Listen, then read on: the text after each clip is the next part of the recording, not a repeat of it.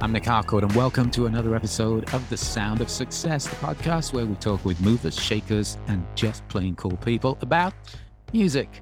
I'm joined on this episode of The Sound of Success by music critic, author, and radio host Robert Hilburn. As music editor of the Los Angeles Times from 1970 through 2005, his thought provoking reviews, essays, and profiles appeared in the Times as well as other publications around the world.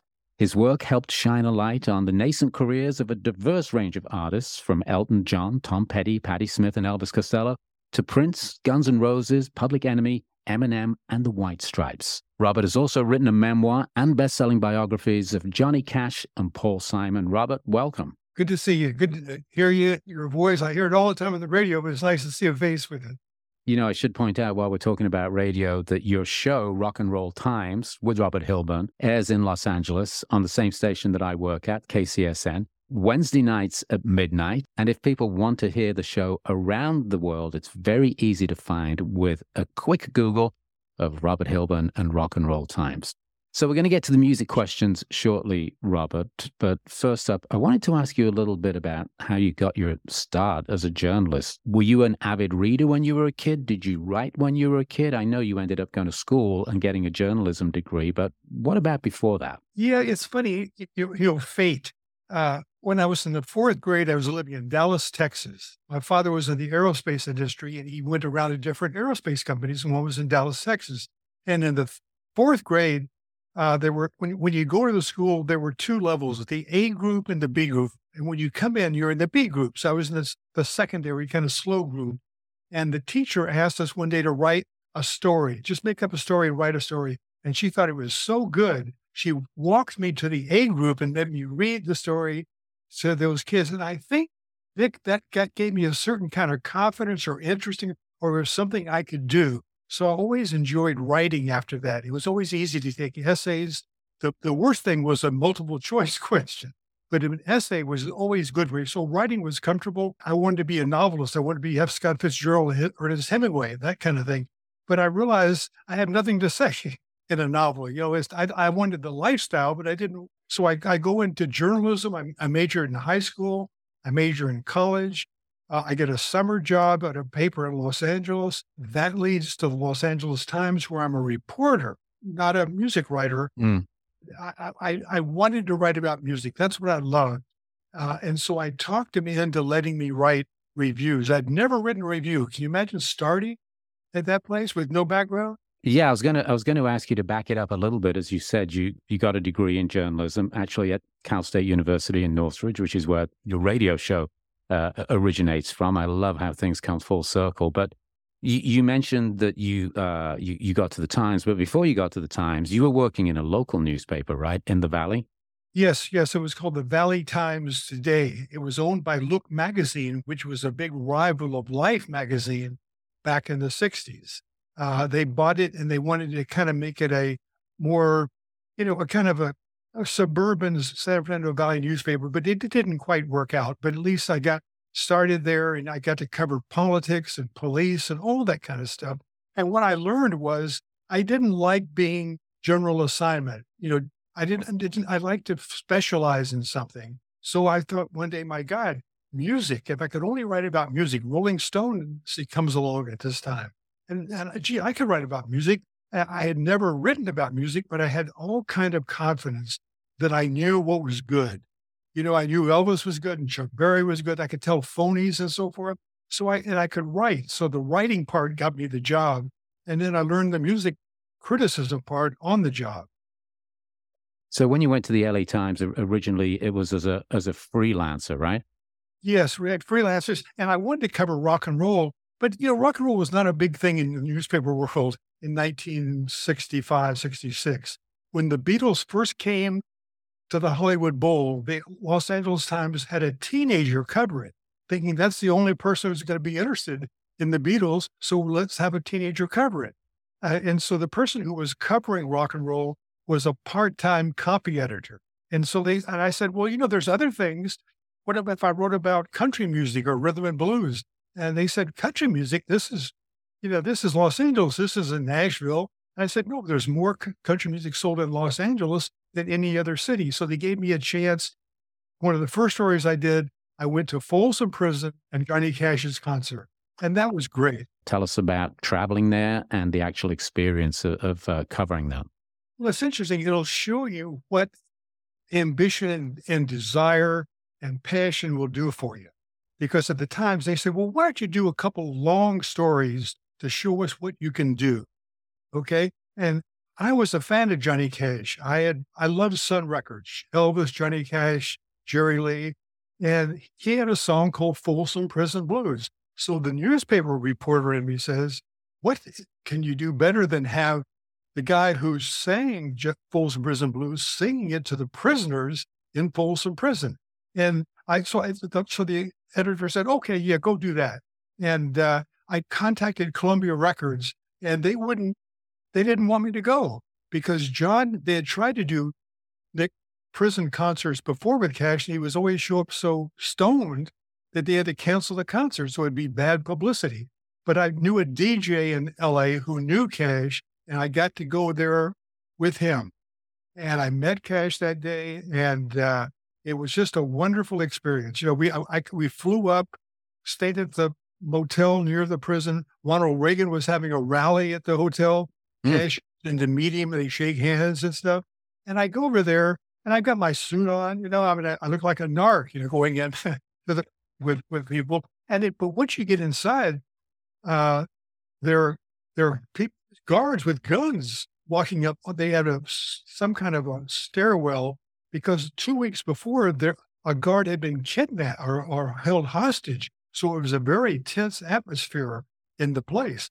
But uh, the, the, the prisoners loved Cash because they thought he was a former prisoner. They thought he had been in jail and so forth. And he, and he comes out and does his songs. And uh, they do two shows because in case the taping didn't go right. And one of the great lines is the first show is that nine o'clock, and the second show was at 11 o'clock. So the greatest concert in country history was over by noon. and so, I, so I write the story.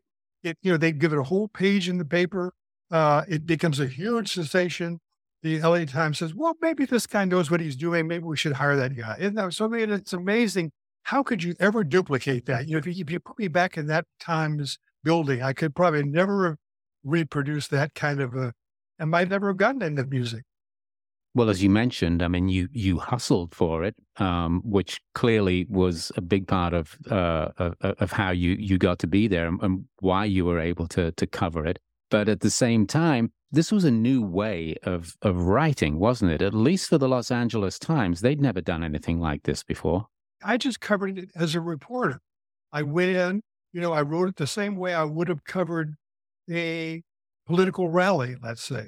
You know, I I, I didn't cover music was the it was interesting, but I was talking to a reader as a reporter. I wasn't talking to him as a music fan, and I wasn't thinking they're they're a music fan. I was just conscious of telling what happened. You know, I don't know if you know this story, and and, and I, I might have it slightly wrong. And if you do know the story and I have it wrong, tell me. But a few years ago, about six months before Merle Haggard passed away, I got to interview him for a TV show I used to host, Guitar Center sessions over on DirecTV.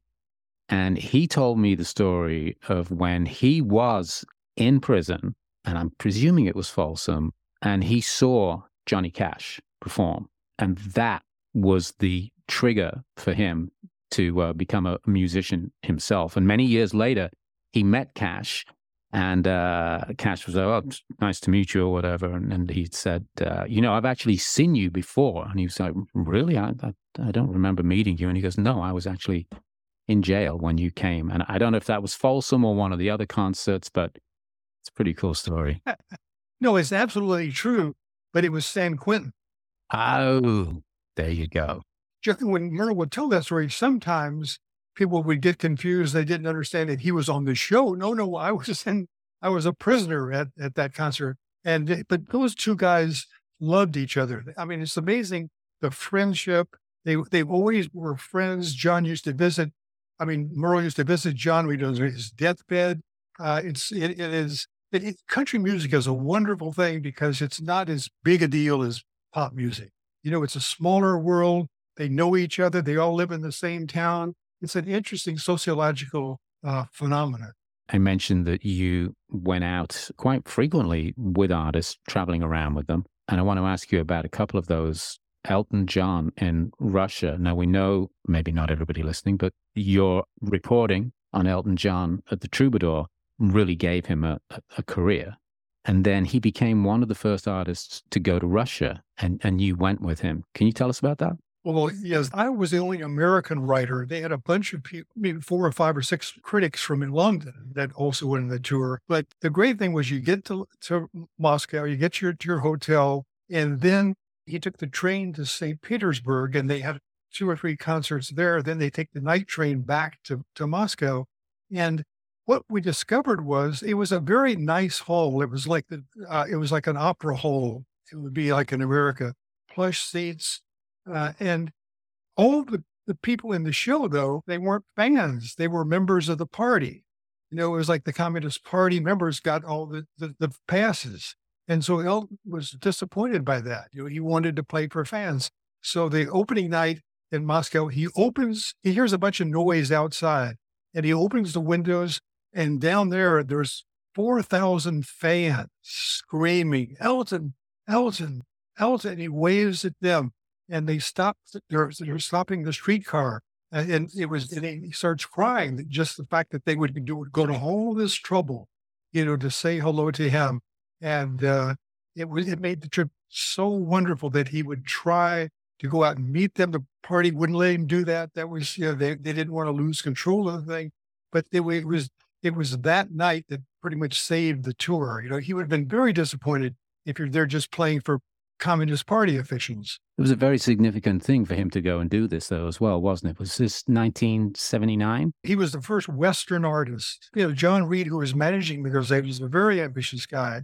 And they and Elton loved to do new things. And so he was always looking for something like that to do. And it was a, uh, a sensation. You know, they had a, uh, you know, the worldwide coverage uh, and uh, just uh, word of mouth about it. It was around the same time that you also hit the road with the Sex Pistols in the U.S. yeah, yeah. I, you know, I just I wanted to be the great thing about the LA Times. The editor said we want to we want this to be the best music publication in the world. We would want to be as good as the New York Times. Whenever you want to do something, you do it. You know. So I could I I would travel to London. I spend two weeks every year interviewing people looking for new talent and so forth. That's fantastic. But it would, if something would come up, I mean, it, it took like three or four or five years for me to develop that rapport with them where they trusted you enough. But once they trusted you, I want to go to the Sex Pistols tour. So I go to Texas, San Antonio. Uh, you can't travel with the Sex Pistols because it's all mysterious and, and they want to keep a you know secret image and stuff. And the bus comes traveling down the road they get off. Johnny Rotten walks in. You know, the different people, you know, they don't say anything. I was the only person there. You know, other papers weren't that ambitious, but it was, uh, I think magazines would pick them up in a couple cities, but to actually go, you know, and I traveled around from city to city. I wasn't traveling with them, but I'd go to the shows. Uh, but John wouldn't talk, you know, he would, that, that the, the mystique was more important than talking to reporters. But the night I think it was in Texas that Sid got hit face Oh, a guy slugged him, got a bloody nose. Mm-hmm. Was that a big deal in England? I think. And then he takes the guitar and smashes it over the head. And then the fans, or, or, you know, a lot of them are saying fags and stuff and throwing beer cans at him. I mean, it was a wild scene. And so finally, after three or four cities, John sat down in a coffee shop and we did an interview. And I was just amazed at how smart he was and how colorful he was and articulate he was. And some of the things he was saying about the music business were so right on. And he said, by the way, if you go to San Francisco, make sure you take a notebook because this is the last time you'll ever see us. And I thought it was another, yeah, I thought it was, you know, another boast, another kind of t- thing to get attention. But it it came true. You know, there was that friction between the members and Malcolm McLaren. That was the last show. It all fell apart right there. As, as I'm talking to you and talking about Elton John in Russia and the Sex Pistols in, in, in the US, uh, within a year of each other, I think these tours, right? The Sex Pistols was 78 and Russia was 79. Is that right? I, I remember saying, but it's, it's certainly in the late 70s. Yeah. but around about the same time. Yes, yes. And the one thing that is consistent through through both of those experiences is you wanting to be with this band, be with these musicians as they're exploring, you know, finding new audiences where, wherever that was. And I'm and I'm wondering about you, how you were experiencing these times, not as a as a reporter, but in your own life as somebody traveling to the to these different places. Well, it was it was thrilling, and it began in 1972, 73, the first time I'd ever been to Europe. Uh, I, Creedence Clearwater did not like the press, but I got along with Fogerty well because we both like Sun Records and Elvis and that Southern sound. And so John said, "Why don't you come with us to Europe? We have a six passenger plane. There were only the three of them at that time, so I fly with them to Europe, spend a week traveling around with them. First time I'd seen Europe, so I would do the interview, I'd go to the concert, and the rest of the day they kind of run around the city, trying to see what it was like. What was London like? Where was a good hamburger place? And they didn't have any. They had a place called Wimpy's, I think. They were terrible yeah. burgers. But it was, but yeah, that, that was part of the thing. You know, I would, I would spend as much time. I would never cut the interviews short or any of my duties as the paper, but I couldn't wait to those moments when I could get on the subway or you know, or or see Buckingham Palace, or or or in, we go to uh, Berlin and and see you know historic go to the wall and those kind of things. So it was a it was a double life. You know, it was living your own as if you had a visitor's pass somewhere you could go anywhere, and then being with these groups. And the reason I wanted to be with them is again, I was trying to be the best. I wanted to have readers count on me. They could trust me to go find good people I mean, a lot of critics are, try to be part of the story. You know, the language mm-hmm. they use, the writing, they set up these stories. I was just there trying to report to that kid back in the San Fernando Valley the way I had been a kid in the San Fernando Valley, saying, here's what happened. I wasn't trying to embellish. And that made it very, you know, artists like that. They, you know, I, they didn't mispresent them. I, you know, I, I was kind of serving that kid in the valley and I wasn't trying to make the artist anything other than he was. I was trying to present him honestly. And that really opened a lot of doors, you know, again, Fogerty and Dylan and Kanye West, a lot of people, because they felt, they felt safe in a way, you know? In my own career, I've met a few artists through the years, obviously, as, as you know, and, I, and I've always taken two things with me in this career of my own. One is the Cameron Crowe line of the artists are not your friends. Yes. And, and then the other one is that essentially I'm a fan. I'm a, mm. I'm a fan of music. I'm a fan of, you know, the creative process. Is that what it is for you as well? Or is it really just reporting?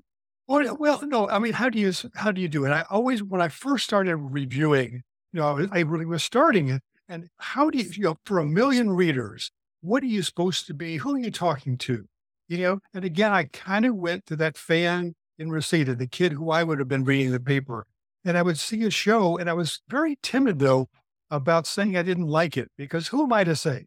And uh, you know, I would I would sit in a show, and I thought it was terrible, but kids were screaming and plotting and all that kind of stuff. So I'd kind of give a maybe at the bottom I'd kind of give a sentence hinting that I didn't like it.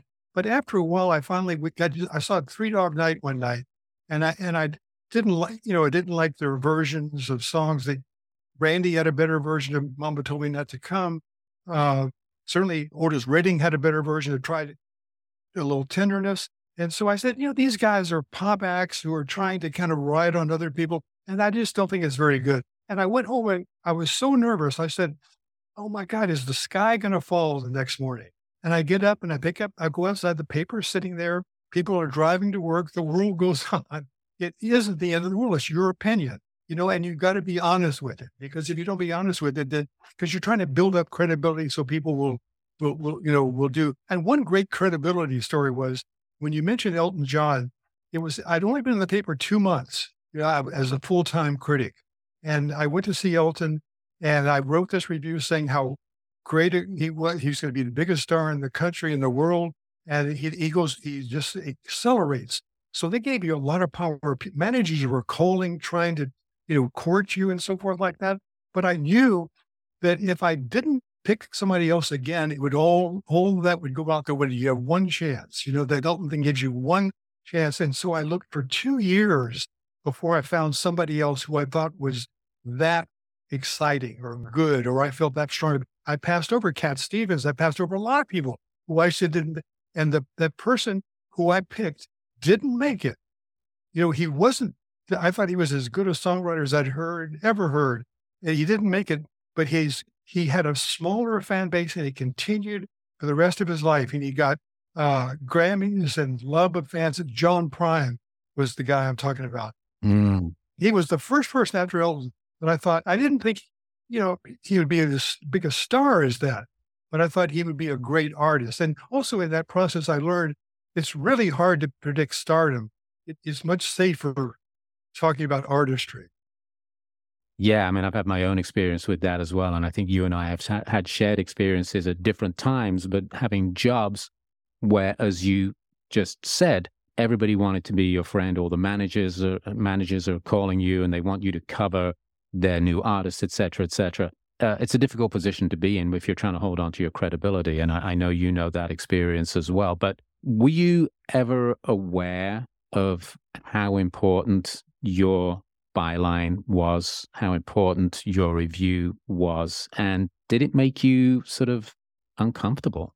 No, no, I never, I, I, I never, I don't know how, I never thought it was, it was the artist that I had this lucky position. And that's why I try to present artists accurately, because if I didn't, then they, you couldn't go back to them again. And I wanted to always be that, you know, link between the fan I, and you don't want to be friends. You said that earlier. That's really true. But there's came a couple times when I broke down. John Lennon was one. Uh, I met him, I guess, during the time that he was out in LA away from Yoko, that, that lost weekend. I just felt a, a connection with him. We both loved Elvis and these things. We talk about Elvis and those his favorite acts. There was no sense of I'm a famous Beatle. Uh, it, you know, it was more just of two music fans. We'd go to dinner every once in a while in a restaurant in Beverly Hills, and we'd go back to the hotel he was staying at, the Beverly Wilshire, and he'd watch t- television. And he would pick up the phone around 11:30 and call room service. And he asked, "Could you send me a bowl of cornflakes?" And he did that two or three times. I finally asked him, "What is it about corn? What is this thing?" During the war years in England, you couldn't get cream or milk or something, and that was his delicacy. Think of this guy who had the whole world in his hands. At 11:30, his treat was a bowl of cornflakes. You know, so John was one person. It may, and it makes it very hard because when you review it, you know, you have sometimes I would pass on the review to somebody else to, because I just didn't feel comfortable doing it.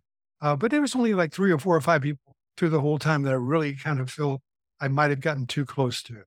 You stepped away from the music editor gig at the LA Times in 2005.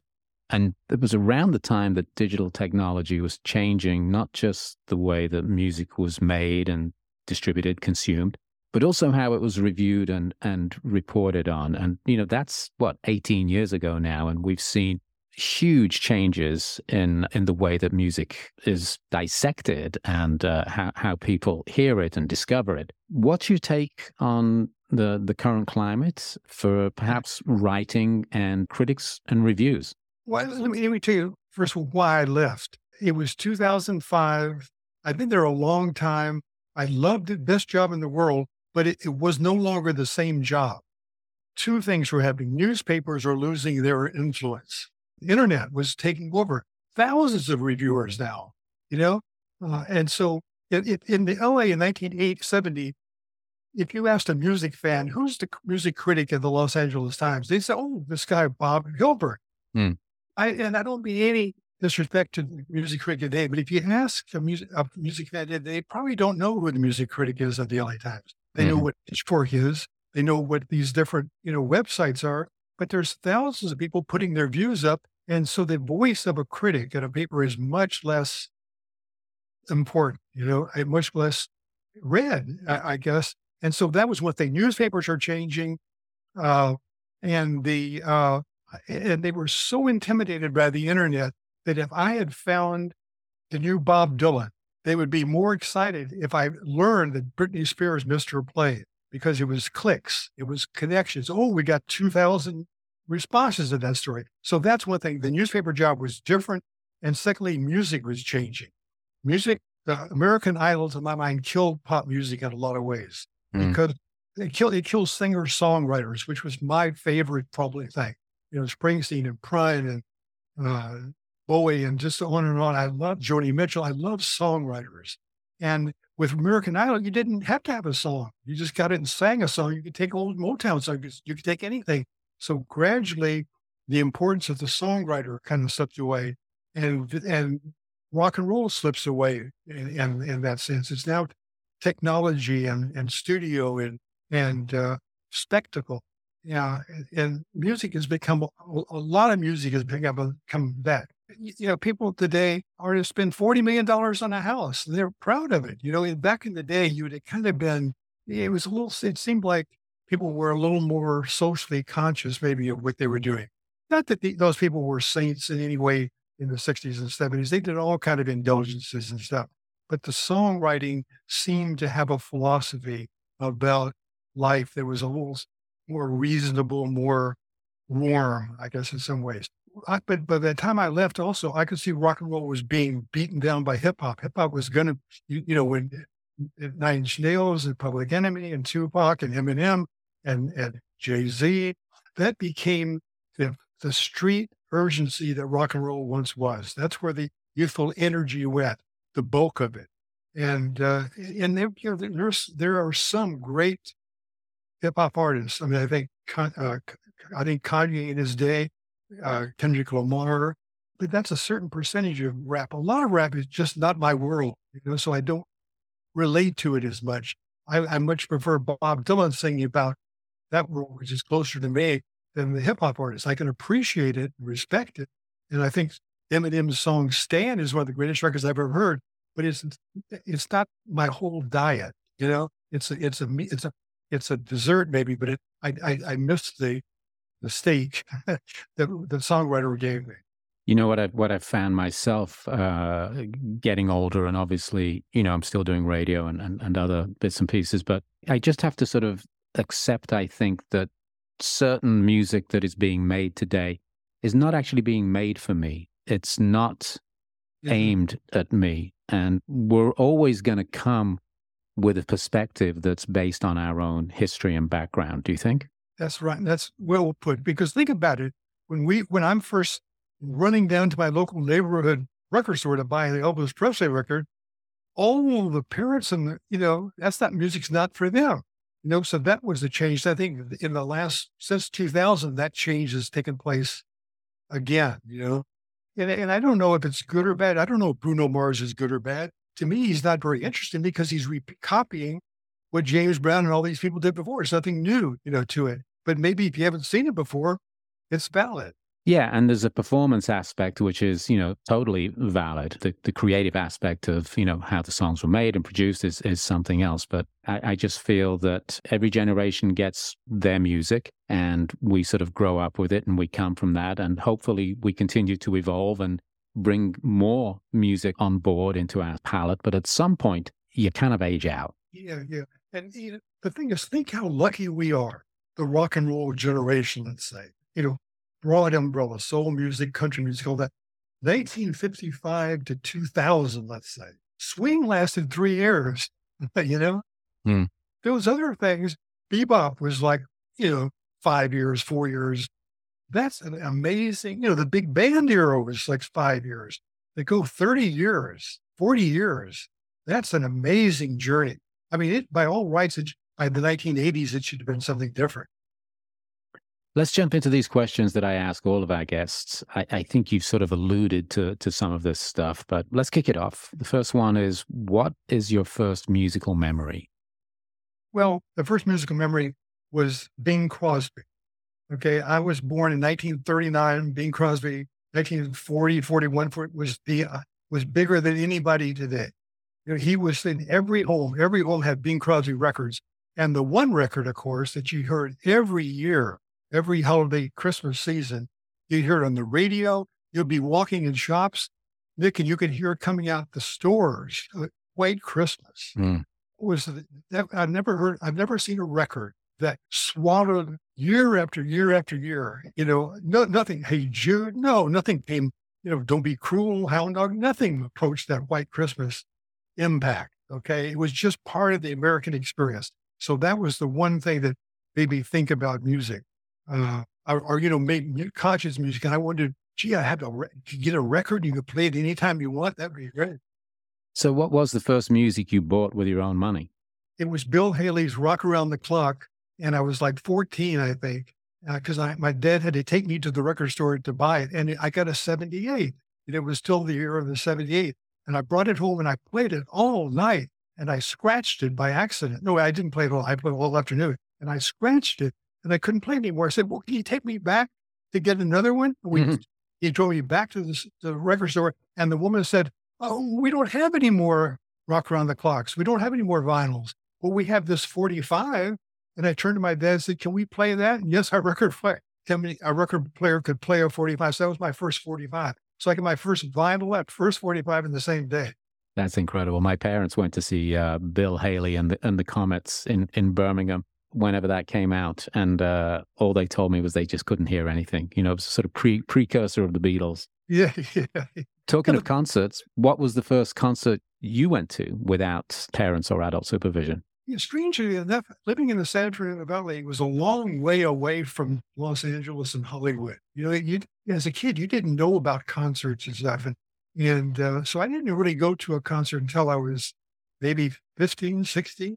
And it was Johnny Cash at, in Compton, place called Town Hall Party. It was a weekly television show, kind of like the Grand Ole Opry or Louisiana Hayride. Mm. It was uh, working class, you know, neighborhood.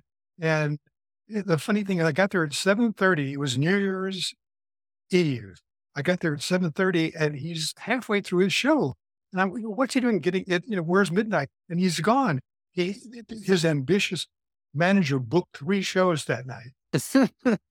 he, he, in Compton, cuts, catches a plane, flies to Reno, does another show, then flies to Oakland, does a third show. Wow, that's that's uh, it's incredible. Three years, three shows on New Year's Eve. Yeah, yeah. What do you listen to? Well, well, maybe I could say, do you dance? And and if you do, what do you listen to when you want to I dance? Don't, I don't dance. I feel way way too self conscious. What do you listen to when you're feeling sad? Well, this and the story about this is getting the job at the LA Times. One was the test with the Johnny Cash. They said, well, maybe it was a fluke. Do another one. Okay. So Janis Joplin was coming to the Hollywood Bowl and I went to, I, I, I called the record company and they said, look, she's impossible to deal with. She's at the Hollywood, you know, blah, blah, blah hotel. Call her and see if you can work out an interview with. I call her and I, and it, you know, it's like, it's like a voice of death on the other end of the phone. Hello. And I introduce myself and she says, well, you know, oh man, you know, you always people press, they're always kind of, all right, come on, uh, come on to the sound check tomorrow at four o'clock. I get there at four o'clock. She's on stage. She's screaming and and she's telling the sound man, I can't hear myself in the microphone. I can't hear myself in the microphone. Miss Joplin, it's already nine dBs. I don't give a know a damn what the dB is. I just can't hear myself. And so anyway, she finally walks off, goes back to her dressing room. A big burly bodyguard is standing in front of the door. I said, I'm sorry. I got my suit on again. I'm like Bernard. I've got it. I've got an interview with Miss Miss Joplin. He oh, you know, he looks like, are you kidding me? And he goes in and finally I go in there. She's laying on a sofa with a bottle of red roses or whatever it was she used to drink, Jack Daniels. And I start talking and, and I feel so bad for her, you know, because she's already said on the phone how business people and press people are always after her and they're always bothering her. They can't let her live quietly. And uh, I, I so I say to her, do you have anything you'd like to talk about? And she says, man, you don't even have your own questions.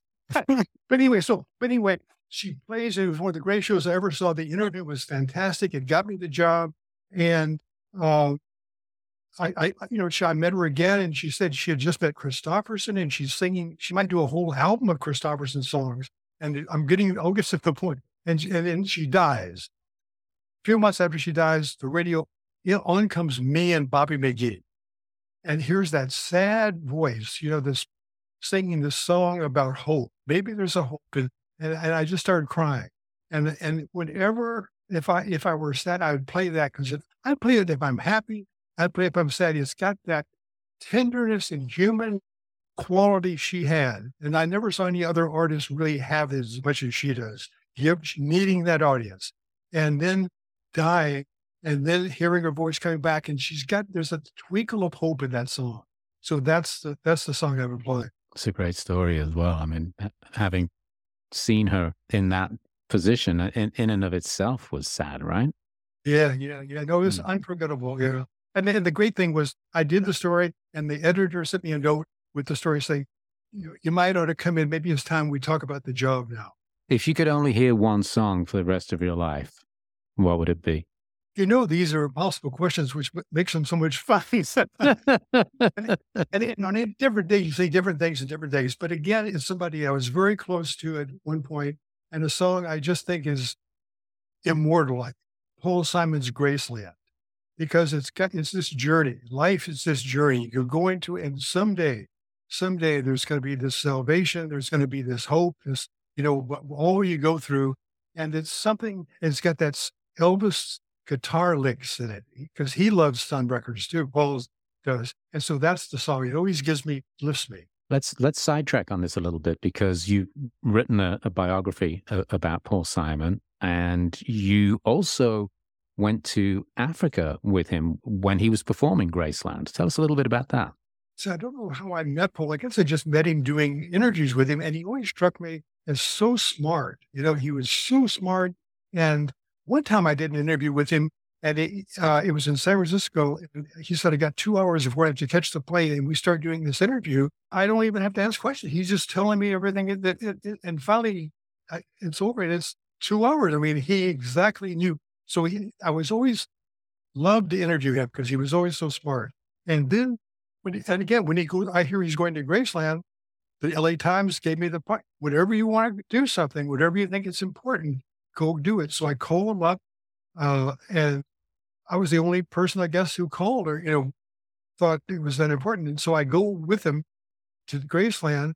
And it was such an amazing show because this country, Zimbabwe, so much racial tension in the country. He said they're playing the concert in a soccer field, I think it was. It was a park. I guess it had a stage. It must have been a soccer field. And it was in this really rough black territory. And so the whites that came in there were very, very nervous. Know, they had all kind of police, guns. Uh, and so there was a lot of tension in what was such a wonderful, uplifting, joyous day. And uh, I, I went to town the next day. He's, he was going, he took a plane to go see the, one of the eighth wonders of the world is there. And so I said, no, I'm, I have to go do, I always want to get more information to make the story better. So go to the local record store and they have all these copies of Graceland, the only English record they had in the store. And I said, Is that record selling now? He said, Oh, yeah.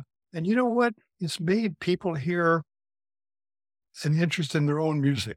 You know, now we're we're buying more and more. No, um, they had other American records. They had Motown, the other thing, but this record was the first one that made them. I have to start ordering more African records, and that was a great, you know, kind of moment. So when I thought about doing a book, I he's this great songwriter, and not putting you know, in my top five. Uh, I thought, he's, you know, he's such a great interview. Do you have a favorite music video? Yeah, it, it, two of them, if I could say. Johnny Cash's "Hurt," his version of Nine Inch Nails, the song where he's so naked, he's he's he looks like a man who's dying. His wife, June Carter, and the manager did not want him to do that because John, that's gonna, that's your fans are gonna think you're old and frail. He says, I am old and frail. Mm. And it's the artistry. And look, he did that. He let himself be seen that way to make that great, great video. But the one that really struck me too was Dylan's Subterranean Homesick Blues, you know, where he's got the cards and he's flipping mm. the cards. Because just the, the battery, the cards were going, and that battery was like a machine kind of words coming out. So those were the two you know, that, that I just always stand out. That's one of my favorite uh, Dylan songs as well. I played that on the radio this morning. Yeah, it's fantastic. I mean, the Dylan is unbelievable. I went to Israel with Dylan. It was in his first tour. Again, I was the only, you know, only reporter because I asked and wanted to go. And the great thing is, if I can tell you the story, uh, the first night he comes out in this park, 40,000 people, and he starts doing his latest album. And, and people are starting booing and stuff. And the next day, the paper says that his time is, the times they've changed again. He's lost. It's all over with, you know. And we have breakfast that morning at the hotel. And he says, Well, how was the show last night? And I said, Well, you know, one of the, one of the problems is you, you got so many great songs that people want to hear, and you didn't necessarily play them. And he says, What do you mean? I said, Look, it, it, people in this country have been listening to these songs. You're, you know, they, you're their, you know, prodigal son in a way. You're Jewish and they've heard all these, they've lived with these songs, times they were changing and subterranean homesick blues and, you know, like a Rolling Stone for 50 years, 40 years. They, they want to hear that. And he said, well, write down, what do you think I should sing? I, I wrote down the, a set list and gave him the thing. And the next night he comes out and starts doing that set list. Isn't that great? And, and I'm guessing that was um, some sometime in the 80s, right? Yeah, I lose track of all this stuff. It was in the 80s, though. But, yeah. you know, Dylan was, I mean, I went to Berlin with Dylan one time. I went on the road. I spent two nights, two, three nights with him. And, and what that great story was, I get on the bus. I want to give him a gift just to kind of make him think I'm thinking of him. And I got this book that had every concert he had ever done. I said, Bob, you want to see this book? It's got every show you've ever done. He says, No, I was I was at those shows. If you got a book going next year, you know the great thing about but he was he's the greatest. But he, uh, you never know which Bob Dylan you're meeting. He can be t- sometimes totally distant, turned off. It's a weird, weird. You know, he really is. There's a certain genius factor in in him that he's unpredictable. But certainly, of, of all the great interviews, you know, he's he's got to be. I, I, I one time did a story for the paper on songwriting, uh, not the personal life, and I did Joni Mitchell and him and Merle Haggard and, and Ice Cube and and Bono. I went to Amsterdam. I didn't know how long he would take. Is he going to be one of those great Dylan moods or bad Dylan moods? And we started doing the interview. How do you write a song? Why did you get into writing a song? He starts telling me, he starts showing me things, tells me all kind of great things. After an hour and a half, there's a knock on the door, which is the road manager is always the excuse. They can, if, the, if it's not going well, they can say, well, Bob, I'm sorry, you have another interview now. And he said, give us another hour. Oh, can you imagine? And then he came back and knocked on the door again. Dylan said, we're okay for the night. It, so we talked nine hours about wow. writing. And Mojo said it was the greatest inter- Dylan interview ever. And I'm not saying these things in a sense of bragging. I'm just saying how exciting and how interesting things are that happen, you know? It was a great interview because of me. It was a great interview because of Dylan. I always say that if the subject of the interview shows up for the conversation, my job is easy. Mm-hmm, that's a good point. Yeah. It, it doesn't mean I don't have to be prepared or anything, but it's a lot easier when the person you're talking to actually wants to talk. But also, what you know is you learn. See, I didn't, you have to, you do a lot more interviews. I did. I would do maybe one every couple of weeks or something. You pick people that you care about and are bright and are good. I, there's several interviews I did and never did the story. They just had nothing to say, you know. And if I didn't find anything that made me question in the music, so you you you have a you have a select sample to begin with. You get Eminem's going to be fine, Springsteen's going to be fine. John Prine was not a particularly good interview, you know, as good a writer he is. So not everybody, and I, and I think that influences your writing too. When you have to do a story, you turn to those people who are great artists. Every year I would write a here are my five people. No matter what else happens, I want to make sure I get their story, you know, and I would see who's coming up. And then, and if someone was not a good interview, I would not put them on the five. You, you have to be a great artist and a great interview. Yeah, you don't go back if somebody's blown somebody is blowing you off. I mean, that's exactly right. You know, the yeah. worst interview, God bless him, is Stevie Wonder because he shows up three hours late. He's in the studio working on stuff. And then when he gets there, he talks in a very philosophical way that if you ask him what day is today, he'll take 20 minutes before he says Wednesday. Okay. But then when you get back and you transcribe it all, four hours to get 20 minutes of usable stuff, it's very, very good. But it's like being a, a chain gang getting to those 20 minutes. Yeah, I've had to become pretty good at editing editing myself. Do you do you have a, a, a recent musical discovery that you'd like to share with our listeners?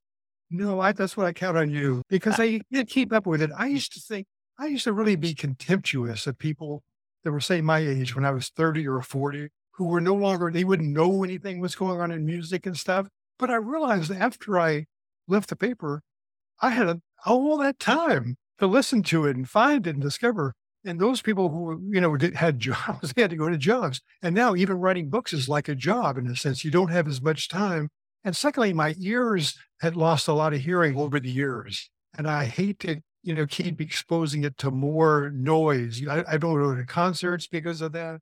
And even the, the records, sometimes it, it just seems like it's it's invading that in some way. If I play too loud, I want to play it loud.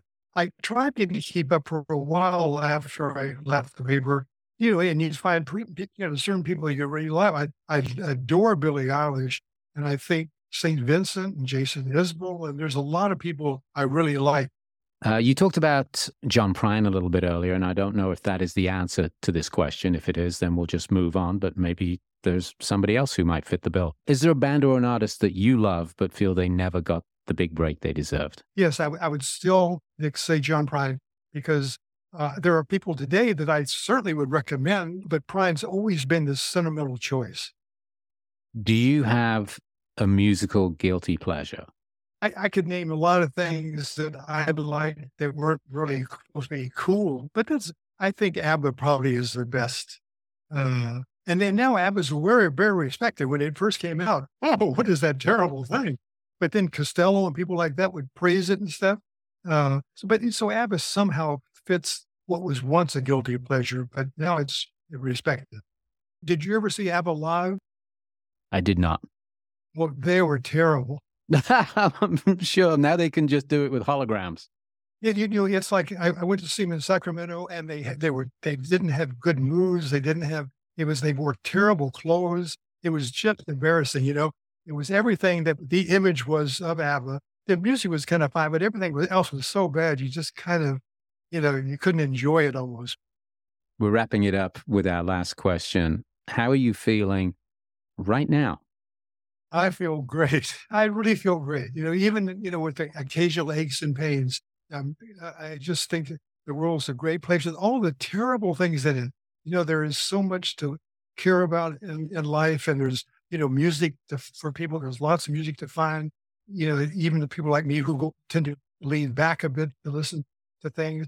Uh, but I think on a good day, the world's a great place, and this is a good day. Well, listen, Robert, you and I have bumped into each other a couple of times over the years. We've never had a, a really in, depth conversation, but let me take this opportunity, first of all, to say that I think you are one of the most important music critics of the last 50 years. And to say thank you for taking a moment and talking a little bit about uh, your history and about the music that you like. Appreciate it. You're such a delightful person, especially in this kind of a format and talking and so forth. You can't tell me how many times I go to places and they mention your name. You've got such a following, such a loyal following. You're too kind. Thank you so much, Robert. Great talking with you. Thanks so much, Nic. The Sound of Success is hosted and produced by myself, Nic Harcourt, for Spark Network. Our theme music is by Keita Clean. For more episodes, find us on Spotify, Apple, SparkNetwork.com, or wherever you get your podcasts. Thanks for listening.